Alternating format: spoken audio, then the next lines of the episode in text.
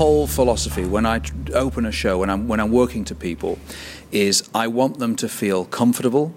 I want them to feel relaxed, and I want them to feel at home. And I want, I really want them to relax. I, I'm very um, hesitant to do sort of audience participation with getting anybody up on stage or sticking a microphone in their face because it makes people feel uncomfortable, and, and then they're going to be less inclined to join in. They're going to feel a little on edge throughout the evening. My whole thing is to make feel comfortable, as if I'm performing in my own living room, and that we all become friends, and it's just a lovely, cozy uh, thing. I know that you have your own ideas on making audiences feel comfortable, Anthony Davis. Uncomfortable, yes. Well, I think there's two schools in, in variety or in cabaret or in theatre. I'm a big fan of Barry Humphries, and Barry Humphries has is of the school that I represent, which is actually to make the audience feel uncomfortable. Better known as Dame Edna. Dame Edna Everage and Les Patterson makes the audience feel uncomfortable, and from the discomfort comes the joy and the pleasure.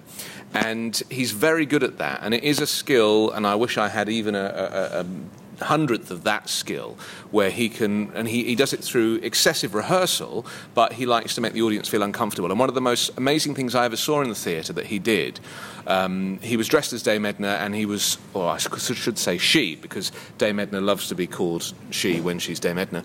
She was throwing gladioli into the audience. This was at the Theatre Royal Drury Lane.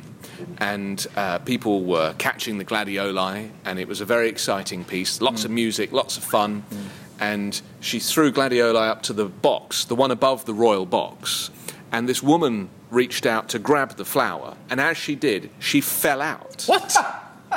And she fell out from about 25, 30 Is this a, feet. this is a, is this a true? This story. happened? She fell out. Now, your, your reaction just then is the same reaction as everybody in the auditorium. We were absolutely terrified. How far did she fall? Well, she fell. Her husband, who was sitting next to her, somehow grabbed her foot, and he managed to catch hold of the raw box of the, of the box as they fell. It took 0.3 of a second, and they fell out, and it was the most terrifying experience I've ever had. And Dame Edna ignored them, completely ignored them, carried on giving out flowers. Yeah. And I was like, and everybody was like, the whole audience jumped. Yeah. And we were thinking, how the hell can Barry Humphries be ignoring what is arguably the most.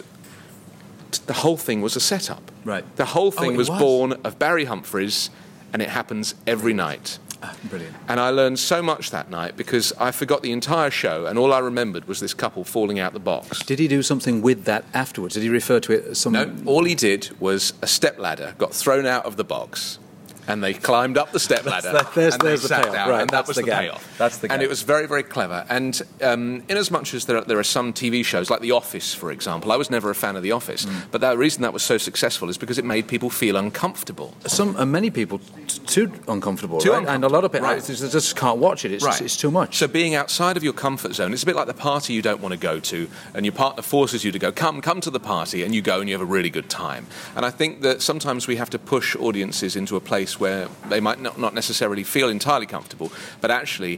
When either through the payoff, through the gag, or because of the evening as a whole, they actually have enjoyed themselves because they are not in a perfectly uh, comfortable environment. They're not wrapped in cotton wool. I, I I sort of I understand what you're saying, but in, in I, I find it so difficult to imagine that me doing that with my audience. Maybe just because I'm just not used to that, or maybe it's just not my style.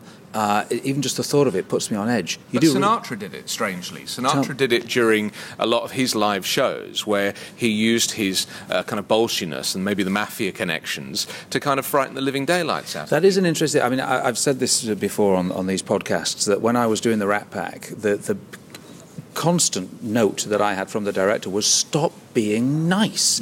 And I would come out as uh, I'm used to coming out. I'm looking at people. I'm sm- I'm singing the first number. You know, luck be a lady tonight. I'm looking at people. I'm getting eye contact. You know, I'm trying to connect, connect, connect all the time and warm to them and, and, and make a connection with every individual in the room.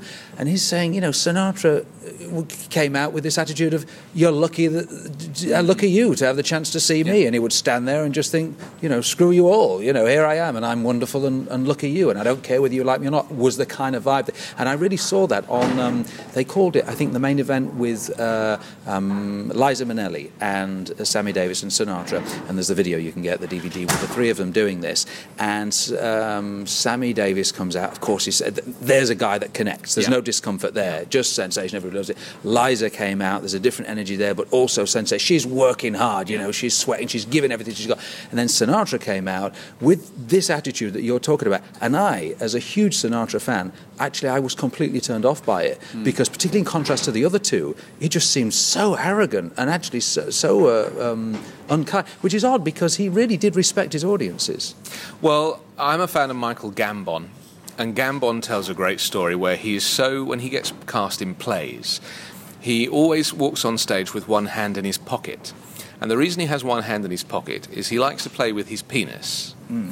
And the reason he does is. On stage, in on front of thousands. in front of thousands of people through the pocket because he wants to care so little about the production and the audience and not be there that it makes him a better actor to be out of it rather than in it. He certainly delivers a stand-up performance. he certainly does. Harry, your thoughts? I'm, I'm just still trying to work out in my head a kind of showbiz nirvana that Anthony was just describing, where you somehow you induce Dave Brubeck and his wife to fall out of a box and then, and then go straight into a tribute on stage. Was- um, I think I think Anthony's right in as much as they are the two schools. There's very much there's the Gary Williams and I have to say that the Harry the piano school was.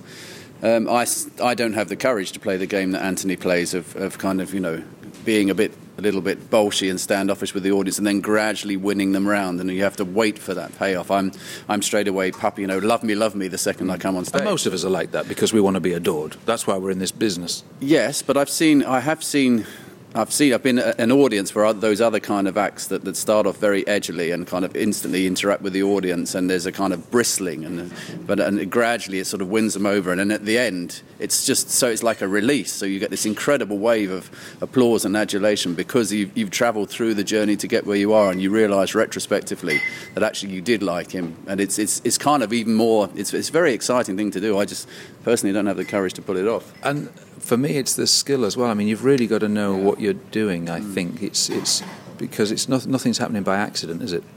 I think the other thing to remember is that, you know, in this show, I'm just the warm up man.